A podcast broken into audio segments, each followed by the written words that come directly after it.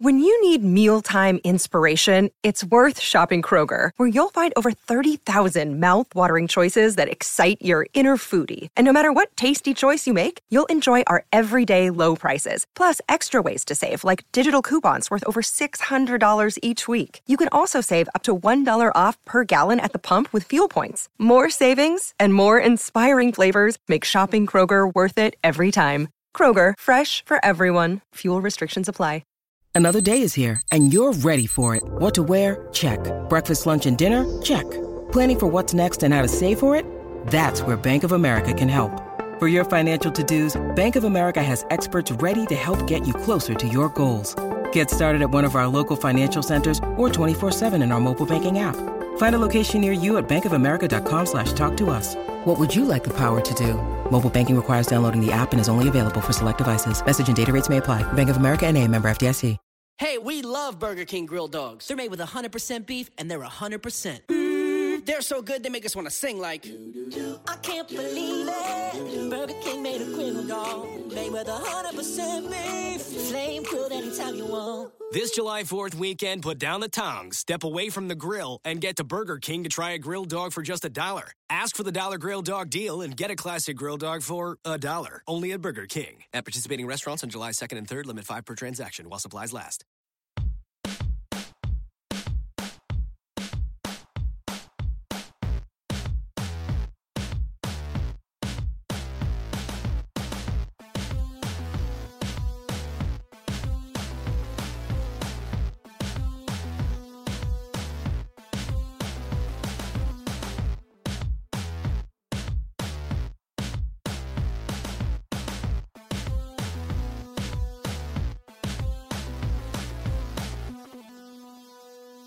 Welcome to episode two of the Dunked On NBA podcast. I'm Nate Duncan here with Danny Leroux. Uh, we're going to talk about some of the playoff implication games for tonight. Uh, also, Danny was at uh, Golden State Memphis, so he's going to share his thoughts on that, and we'll go through some of the scenarios for the playoffs and also the lottery as well, which is going to have some interesting implications in terms of the protected picks that may be conveyed or not conveyed. Uh, Dave, why don't we start with the game that you were at, uh, Golden State and Memphis? I, I, I, was out to dinner. I didn't see any of it. Uh, tell us what happened.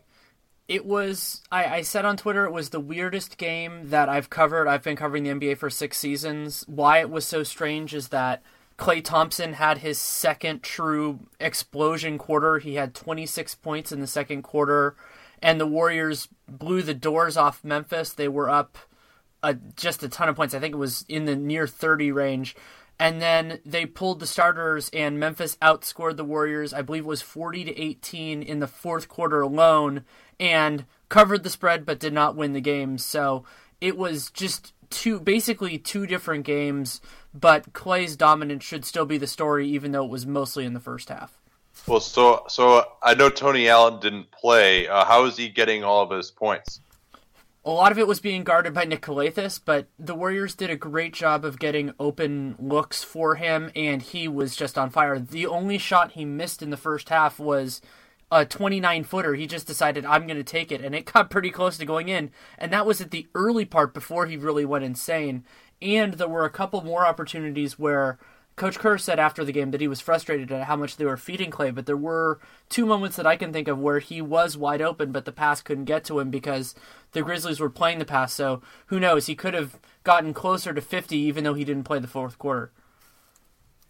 Um, and so, I mean, do, do you take anything away from the fact that Memphis came back in the second half, or is that just more uh, Marv voice garbage time uh, foibles for the Warriors? I think it's mostly garbage time foibles for the Warriors. It's not the greatest thing, but it was backups versus backups. Jordan Adams, I think, dropped 19 mostly in the fourth quarter. I take a lot more from the first three, but as you said, Tony Allen didn't play, so and Mike Conley didn't either. So two of the best perimeter defenders were out for Memphis. I don't think Nick Calathes is going to spend a ton of time on Klay Thompson if these teams play in the playoffs. But at the same time, Klay Thompson had had some trouble recently getting his offense going. He hadn't been that guy for the last couple weeks, and so to remind everybody, including himself, that he has this and that he can bring it out because the Warriors are going to need that at some point during their playoff run. You mentioned Jordan Adams, and this time of year is always kind of interesting because you'll see a lot of these guys who were drafted and we're all excited about, and then you know we've have now been completely forgotten about uh, all year. I, will talk a little bit about uh, Clint Capela and uh, Noah Vonleh from the Charlotte Houston game that I watched. But so Jordan Adams was someone that you followed closely since UCLA is your alma mater. Uh, how did how did he look? How was he getting his points? He was taking some tough shots and making them. He also had the benefit that there were some lapses in the Warriors defense, which is actually surprising because their backup bench lineup is largely perimeter defenders. But he he made some hard shots and he got a lot of looks. It wasn't one of the. I think he was something like five of thirteen, so it wasn't like he was doing what Klay Thompson did and making everything that he had. But it was still impressive. He also got to the line, which was which was good. But yeah, I mean, it's a nice step for guys like that. They're not going to really get that many minutes against starters, so it's nice to see people like that show it up show up whenever they have the opportunity even if it is what seemed like it was going to be a blowout until it wasn't all right anything else you, uh, you want to talk about from that game well, the other thing that's important for the Warriors is Festus Ezeli actually played, and he played pretty well. And I feel like, especially if Memphis ends up on Golden State's side of the bracket, that is a very important development for this team because he is their backup defensive center. And so that was good that he played well and Klay's explosion, but that's really it. Yeah, Ezeli is a guy who I was real down on Uh, early on in the, in the year because you know he missed all last year due to injury. He really struggles to catch the ball. He also really struggles to kind of operate at the elbows, doing the dribble handoffs that the Warriors really like. And you know he's still not a great offensive player. He's not someone you're going to throw it to in the post, but he's certainly improved his hands a little bit, and you know is getting to where he can at least finish like direct line pick and rolls with nobody in front of him, which was, was a challenge for him earlier. I still think though that he is someone who kind of works better with the starters because as yet another guy who can't shoot and can't really do much offensively when you've got guys like Livingston and and Iguodala and him all on the floor at the same time. Uh, the defense will obviously be awesome, but I, I think it's really hard for them to score when he plays. But nonetheless, that, that shouldn't obscure that he's been a pleasant surprise this season. Yeah, I think that's the right way to put it. So let's talk about the games that you watched tonight. All right, so I I caught kind of the end of the Houston Charlotte game. That really was never close. Houston was up by 10 pretty much throughout the entire second half and Charlotte was was playing mostly the B team. Um, you know, I mean, I watched the last probably 18 minutes of the game at various points. I didn't see Kemba Walker play. The front court was Maxiell and Noah Vonleh most of the time.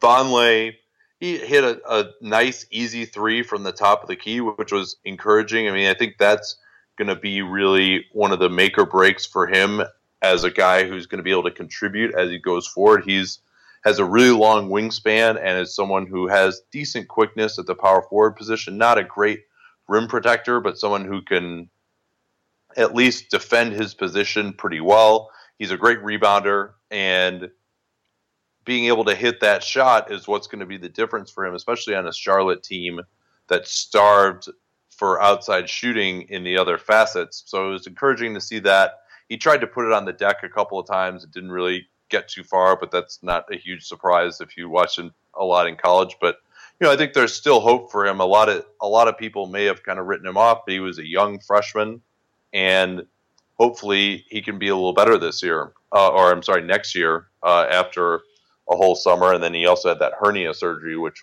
set him back as well. So uh, at least there's a little bit of hope for Charlotte. It's good to see those guys get some time. And did Clint Capela play at all? You, it sounded like he did. Yeah, he did. Uh, he actually made some free throws. Someone I, on Twitter, who I, I, can't remember, said that until he got over 25% free throws, because he hadn't actually even made any free throws, I think, before tonight, uh, that they're going to call him Swiss Miss until he gets above 25% free throws, which I thought was was kind of funny. But I like that. He's uh, he's got pretty good athleticism. He showed off some nice ability to finish around the rim, and his D League stats have been pretty good. Not someone who I'd expect to get any time in the playoffs, but he was playing in a game that Houston needed to win tonight, so that was good to see. Um, but yeah, I mean, not much to take away from that game. It's pretty much, you know, like many of these games were tonight, uh, pretty much exactly a chalk result, what you would expect given the stakes and the uh, players who were available for each team. The Rockets didn't play Dwight Howard at all. That didn't really matter too much for them. That's that's part of why Capela was playing. And along with the chalk theme, the other game that I watched a fair portion of is the Oklahoma City Portland game, which had its exciting conceptual moments because obviously it was so important for Oklahoma City because they it was a must win in, in the purest sense for them. But Portland just didn't have they didn't bring their entire A team if we're going to go with that analogy, and they also they just were outclassed in in the beginning to the end of the game, and so that also sets up another dynamic. But Oklahoma City they took care of business. Yes, they had Russell Westbrook. His technical did get rescinded, and so he got to play and now it sets the table for a legitimately compelling Wednesday final day of the league for that for those teams. But there's also an important Tuesday too. Yeah. So where are we at now in the playoff picture? I mean, we we saw the Pelicans they they won tonight. The Thunder won. Uh, Grizzlies lost. Um, Blazers lost, though that doesn't really matter. Rockets won. So where are we at now in the West? Okay, so in the West, I'll start with the bottom because it's really easy. Pelicans and Thunder are tied. Pelicans have the tiebreaker, so that means that for Oklahoma City to make it, the Thunder need to win and the Pelicans need to lose. Fortunately for Oklahoma City, they face Minnesota. They should win that game. Then the other huge game is the Pelicans host the Spurs, who, uh, tying it in with the upper part of the bracket, the Spurs have plenty to play for because the two seed is a little bit more open now for that Memphis is out, so that now there are only three teams that have 26 losses that have 26 losses, and the Clippers do not have the tiebreaker on either the Spurs or the Rockets because they would be a division winner. However, the Clippers, if they win out, would probably get the three seed because of other reasons that they don't get the tiebreaker on the division winner, but they will on the other team. So realistically those three teams, if they win, are are going to be in those top spots. Memphis is in a fascinating position because they're right now they're in the in the sixth spot. It looks like they're going to be there against the three, which presumably is going to be the Clippers, but things could move around a lot. No, nothing is set other than that Memphis will not win the division. Oh, one thing I did want to ask you: How did uh, Mike Conley didn't play tonight, right? Uh, uh, how did Gasol look after that ankle sprain on Saturday? He looked better than I expected. You could tell that he wasn't perfect. There were a couple times that I saw some hitch in his giddy up. Just you saw him when he was turning around, but he had some moves where he, you know, he he went with the ball and he crossed the lane and tried to do a hook shot and things like that. So, which is a move that from my imagination would be very difficult to do if you weren't feeling perfectly comfortable on your ankle just with the way the movement is. So, that was encouraging in the sense that I, I still don't think he should play a lot of minutes. He didn't play a lot. I think he played 22. But that's good in terms of Saturday or Sunday when they the games really start for them that he should be ready, let's say. Do you know who uh, has the tiebreak between the Rockets and Clippers? Yeah, the Clippers do. So that is that is the dynamic. It there is a, a weird hypothetical um like kind of kind of situation out there. Actually, I think Memphis losing might have clarified that, but yeah, the Clippers have tiebreakers over the Spurs and the Rockets. How about uh, between the Clippers and Grizzlies? Well, so there you're going into assuming uh, between the Clippers and Grizzlies, so that would require that the Clippers lost. If the Clippers yeah, lose it, and the Grizzlies win, then I believe that the um that oh yeah that tiebreaker is act is um I think I think the Clippers win it, but I'm honestly not completely sure. Well, the the reason I brought that up is if you're the Clippers, maybe you just lose. I mean, you know, they're at Phoenix; they could just arrest everybody. They, I mean, you see what happens there, obviously. But I mean, if, if they could lose and then be assured of, or at least have a better chance of getting that five seed we talked about with the juicy matchup with the Blazers in the first round, and considering you got to still beat the Spurs and the Warriors anyway, probably, uh, maybe that's what you want to go for, and you could give yourself a decent chance there. But that's uh, uh, you know that, that's always fraught with peril because you don't necessarily know what the other teams are going to do. But uh, that fifth seed is a juicy matchup with the Blazers, who and getting back to that game against OKC. Uh, Nick Batum, I think it, it, looked like a foot to me, but I think then it, uh, it was reported as a knee later on. Have you heard what what the latest is with him? I haven't seen anything yet. I have not seen anything yet. It, it I didn't look horrible from what I saw, but it also like it didn't. I, I it was hard. It was hard to tell. I w- it was just concerning and sad because Portland had no reason to win that game. Yeah, no, I mean, but you can't just not play guys at all. I guess. I mean, it happened in the first quarter when things were still somewhat competitive. Yep. But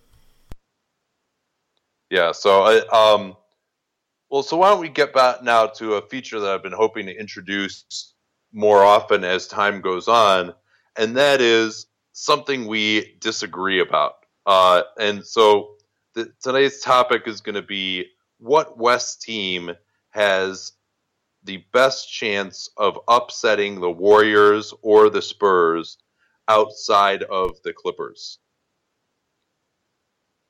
So, uh, I'll start, and for me, that team is the Memphis Grizzlies. It's hard because they're not playing healthy right now, but we have to be thinking about this not now, but about two weeks from now, because that's when the next series would start. Because if you're thinking about upsetting them, I think you're going more for the second or third round. And Memphis's ceiling is still super high. They're a great defensive team. They are a team that has already beaten the Spurs in the playoffs. Well, well, well hold on, hold on. I mean, the first thing you got to do if you're going to beat one of those teams is actually win in the first round, right? I mean, if they're if they're not healthy, uh, what makes you think they even get out of the first round? That's a great point. I, I think that I guess that's me thinking that they'll be the five seed and so they'll face Portland. But that's true that if they don't get that spot, then they're going to have probably the Clippers, and that would be a tough out. That's a great point. Who before we get into the sub, actually, I think one of the most interesting questions is about ceilings because I'm guessing the other team that's a contender here is Houston. How do you see the let's say the best case scenario for Houston and the best case scenario for Memphis? Yeah, I guess so for Houston, I think it's that you continue to play real good defense. Howard uh, can can kind of get back to being a force and that Harden goes off and the other team can't stop him. I think that's sort of where you're ending up. Uh, now it's going to be harder for them to play great defense with Beverley being out, obviously. Um, Motiejunas, he wasn't really too key to the defense, um, so I think his loss is perhaps less damaging than Patrick Beverley's. But yeah, I think Houston, you just have two players on that team who can get to an unbelievable level potentially. I don't expect that out of Dwight Howard, and you know Harden is also is going to need to prove that he can be real good in the playoffs in the same way that he has in the regular season. But with those two guys, I think if everything comes together for them in the unlikely event it does, they have a better chance of upsetting than Memphis, who I think is just not quite going to be able to score enough to really be a huge threat. Yeah, I, I agree with you that the Memphis offense is definitely limiting, and they hope that Jeff Green would do more for that, and I don't think that he has. And I'm guessing you agree with me there. Yeah, you know, I mean, it, how Jeff Green is, a lot of people think that he's kind of torpedoed their season, and you know, I, I don't go quite that far because they were always playing over their heads, even you know when they were a very solid number two in the West. Their point differential was below some of the other teams, and I think it was only in like kind of the mid threes, low fours. So they're always a little bit overrated. But yeah, I mean, and and now though, who's going to take that spot other than Jeff Green? I mean, they they kind of need another wing there, regardless whether you like him or not. Yeah, I don't think Jordan Adams is ready yet, and I've been really disappointed with Courtney Lee. Uh, he's a guy that I've liked for basically his whole career. I've said almost every time he's been traded that the team that got him won the trade, but he hasn't brought it this year in the way that I hoped. Um. All right. So, are, are you done with your uh, with with your Memphis defense, or have I just completely convinced you? Are you caving in, or are you uh, are you sticking to your guns here? I'm sticking to my guns because I think that their defense is a more reliable way. I also think that there's a historical precedent there with with that team against other opponents, and I think that again, the ceiling argument to me holds a lot of weight for Memphis. They're one of those teams who, uh, particularly in the first half, it looked like they were the second best team in the West. And while they haven't been that team very much in the last, let's say, six weeks, I still think they have it inside them. And I think that if they can get remotely healthy, I'm such a big Mike Conley fan, and Marc Gasol is a phenomenal player. And so if those guys can get close to right, I think they're one of those teams that they can push it to six or seven, and yeah, no matter what, probably they would be facing the Spurs or the Warriors in a seventh game on the road. But if they can make it ugly, I think they'd have a shot. I think that is a more cohesive, reliable path to a win against either of those teams than the Rockets have. Though I agree with you that the Rockets have a respectable chance at it. Yeah, and and I, I this was definitely real close to me. I didn't mean to be dismissive of Memphis at all. I think your your point that especially Tony Allen, if he can do to uh, the other team's star what he did to Kevin Durant for most of that series last year, and Conley is, is a great defender as well. I mean, you know, maybe Memphis can shut the other team down and and make it a slog. And there's also some evidence indicating that what you do at the beginning of the year is just as predictive as what you do at the end of the year. So that would certainly tend to indicate that Memphis might be a little better than we think they are now, but they got to get healthy. And the Rockets, I mean, they're they're they're not healthy, but at least you know they are used to playing without those guys. They know they're not going to be around. Whereas Memphis, you've got all these nagging injuries to Allen and Conley and Gasol, so that's uh, that's going to be a big problem for them if they can't get healthy. Yeah, definitely agreed. One thing I wanted to ask you is that we're going into a, a, pretty light Tuesday schedule. To me, the biggest game is Toronto at Boston because those both teams still have at least something to go for. What what would you look for as kind of a pivot point for that game? I think Boston might have actually already clinched the seventh seed. Am I wrong about that? I yeah, I think I think they did. Uh, the only way that they I know they have the tiebreaker over the Pacers and I don't know whether they do over the Nets or not, but I think I actually read that they uh, clinched the seventh seed, so they may not actually have that much to play for. Um, the the Raptors obviously do. They're still trying to get the three seed, and they're only a half game behind the Bulls still. So, uh, yeah, I mean, anyway, I didn't mean to interrupt you, but I'm not sure that uh, Boston has anything to play for tomorrow. I think you're right. I think I stand corrected. When I had thought about it, I wasn't thinking about it after the Nets lost to the Bulls. So I think you're right that they're pretty that they're pretty settled there. And but the Raptors still do have something to play for because they're still trying to get the they have the tiebreaker over the Bulls, but they want that three seed. We talked about it yesterday that that could be very important in the Eastern Conference. Yeah. So what else do we have tomorrow? Any anything else interesting? Most of it's on Wednesday, right? Yeah, so Wednesday every team plays, so including the, the six teams that play tomorrow. And the other game, so the other games are the Clippers against the Suns, which is a game that we already talked about as as having some importance. And then the other game is the Wizards at the Pacers. The Wizards, the only way that they can move out of their position is, I believe, if the Raptors lose out and the Wizards win out, which is kind of tough. And the Pacers need to do what they're going to do in order to keep their snowball's chance alive. So that game could be compelling as well. The, you're also when you're the Wizards, you're balancing the desire to be healthy with the desire to, you know, to to finish the season strong. So that game, I think, is going to be worth keeping an eye on as well. What's what's your prediction for that Washington Indiana game? I think that Indiana is going to win it. Honestly, I think they're playing at home. They're at that point they're not going to know anything about whether they're in or they're out. And I have to be if I'm the Pacers, I have to be amped up for that. And the Wizards, it's a real real distant shot that they have anything else. They've already shown that even at when that was less distant that they were willing to rest their guys. So I think that's basically it's the game of the season for the Pacers, which would then be followed by the game of the season again against Memphis. But I lean Pacers in that. I also think that Indiana has the talent to make Washington work. George Hill fits well in terms of making life hard on John Wall. Paul George isn't Paul George yet, and Hibbert can Hibbert's rim protection this year, while not what it was last year, is still potent.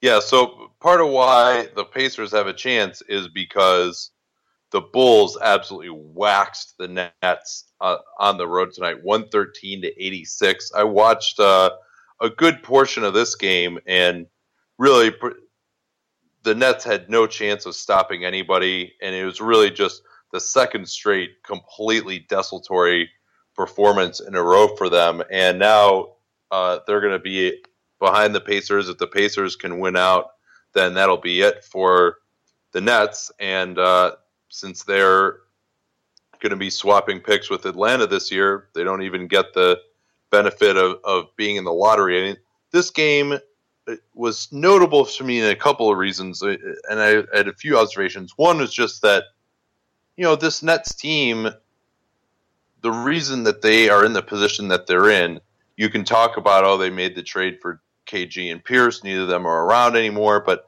that's not, they didn't give up any assets really in the short term the reason that they are in the position they're in now is that Joe Johnson and Deron Williams just aren't good enough anymore. Brook Lopez has really held up his end of the bargain this year as far as what you would have expected, especially since he came back from injury uh, into the new year.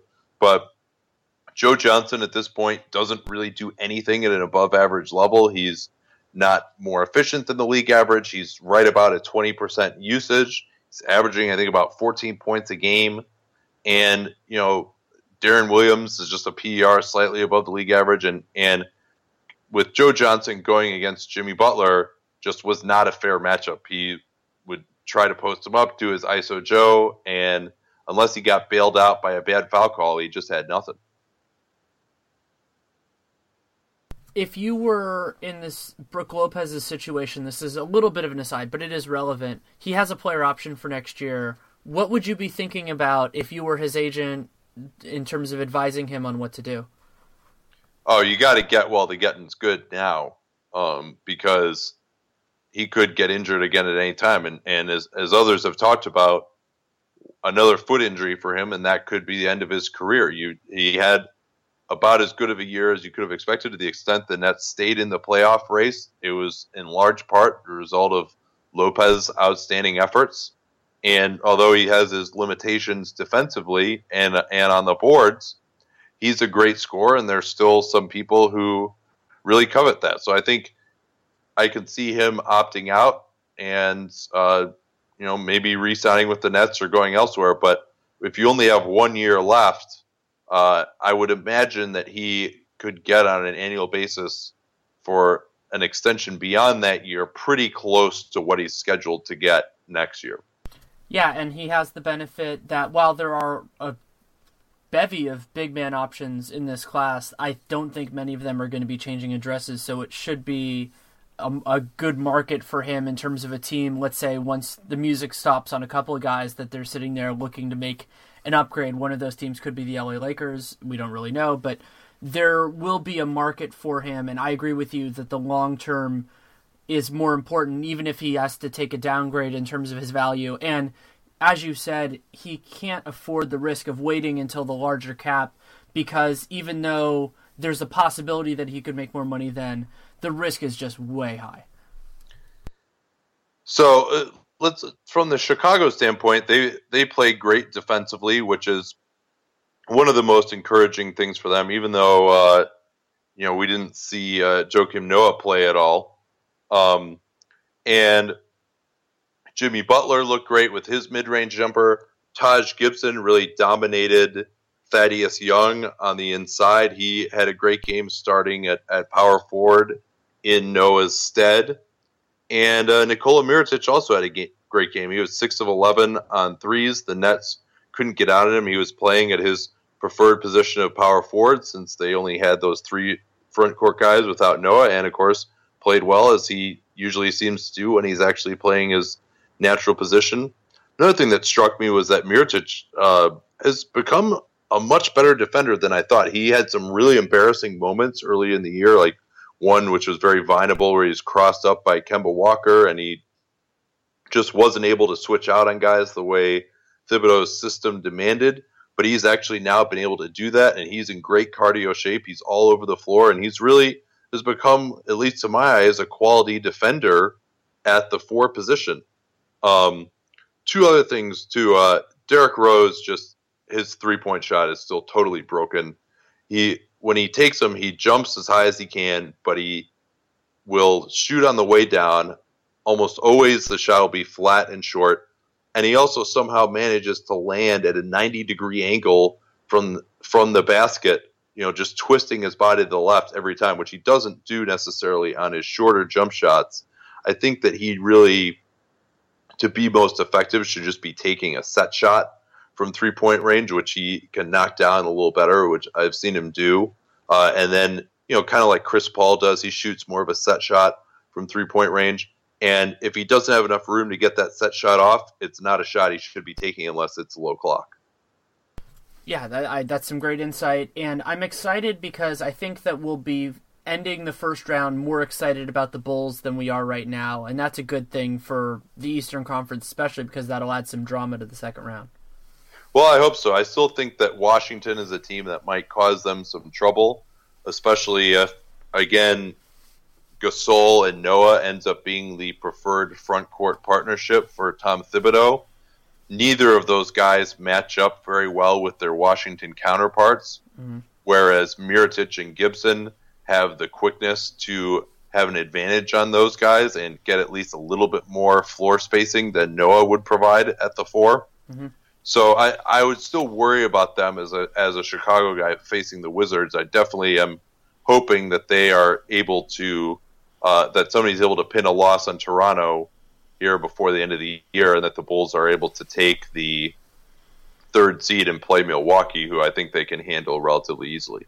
Agreed two small things I wanted to mention because I think this podcast would be incomplete without it. One, somehow the Knicks won, which is absolutely insane because now they, unless Minnesota somehow wins their game against Oklahoma City, who is playing to win, the, they gave up the most ping pong balls. Obviously, that is not determinative. It's not a super heavy weighted lottery towards the team with the worst record, but it is kind of inconceivable in that sense, except that it's the Knicks, that they would spend the entire season just losing and losing and losing and then pick it up now. The second one, you and I have talked in the past on, on my podcast about the scourge that is pick protection, and we could get one of those crazy dynamics with the Miami Heat because Miami has a top 10 protected pick, and right now they are in the 10th spot, but they faced the Philadelphia 76ers in the last game of the year.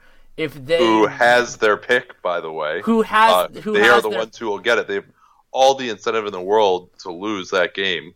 Yeah, it's the other perverse incentive bowl after the Sixers and Lakers games from earl- from earlier a couple weeks ago, and so you have that situation and what it would require is if the Nets or Pacers lose out, they would tie and it would go to a coin flip, which for pick protection aficionados is a direct parallel to what happened to the Golden State Warriors in 2012 when they tanked to keep their pick, but then still got in a tie with the Raptors, won the coin flip, kept the pick, and drafted Harrison Barnes.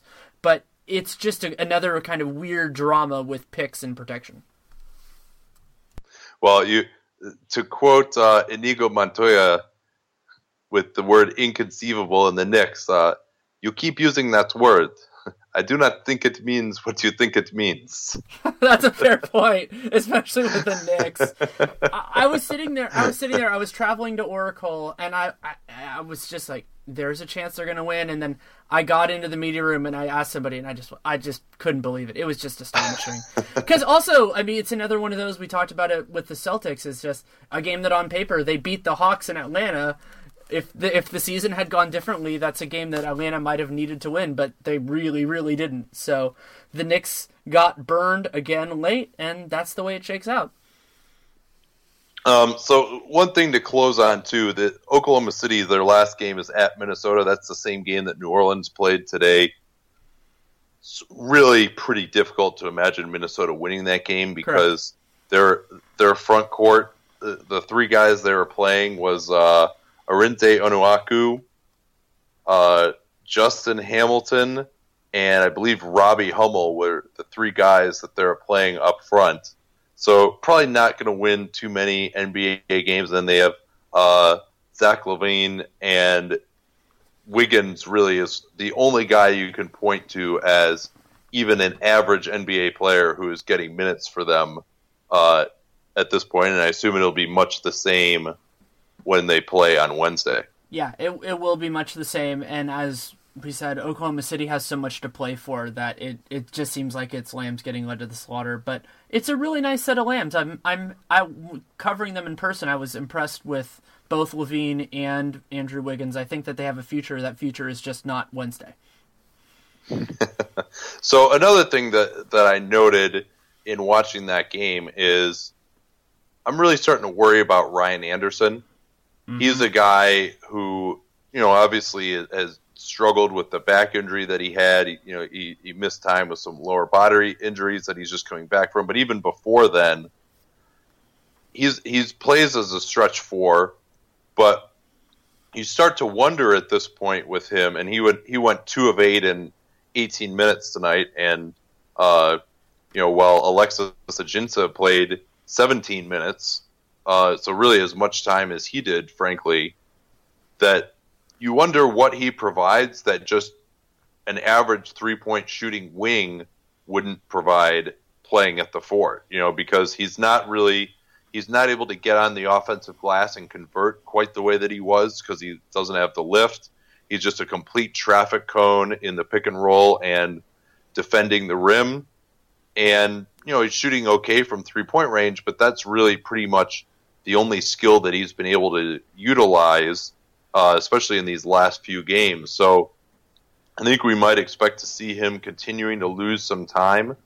Um, and especially when you're the other team, if they're playing a team that can go small, uh, when he's on the floor, he's going to have all sorts of trouble defending, and you're not really at much, much of a disadvantage because he's not really going to post you up effectively in his current state.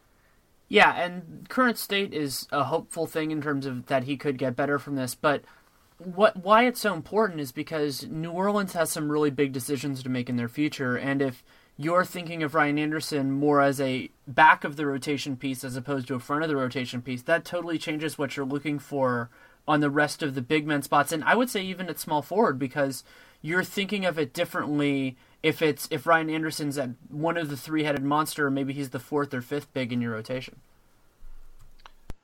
All right. Well, so anything else uh, on your mind before we uh, call it quits? I think I think that hits Monday pretty well. I'm excited for the limited amount that we have Tuesday, but it should be compelling at the very least because we have some teams with some things to play for. All right, sounds good. Uh, we'll be back again tomorrow night. Talk to you guys then.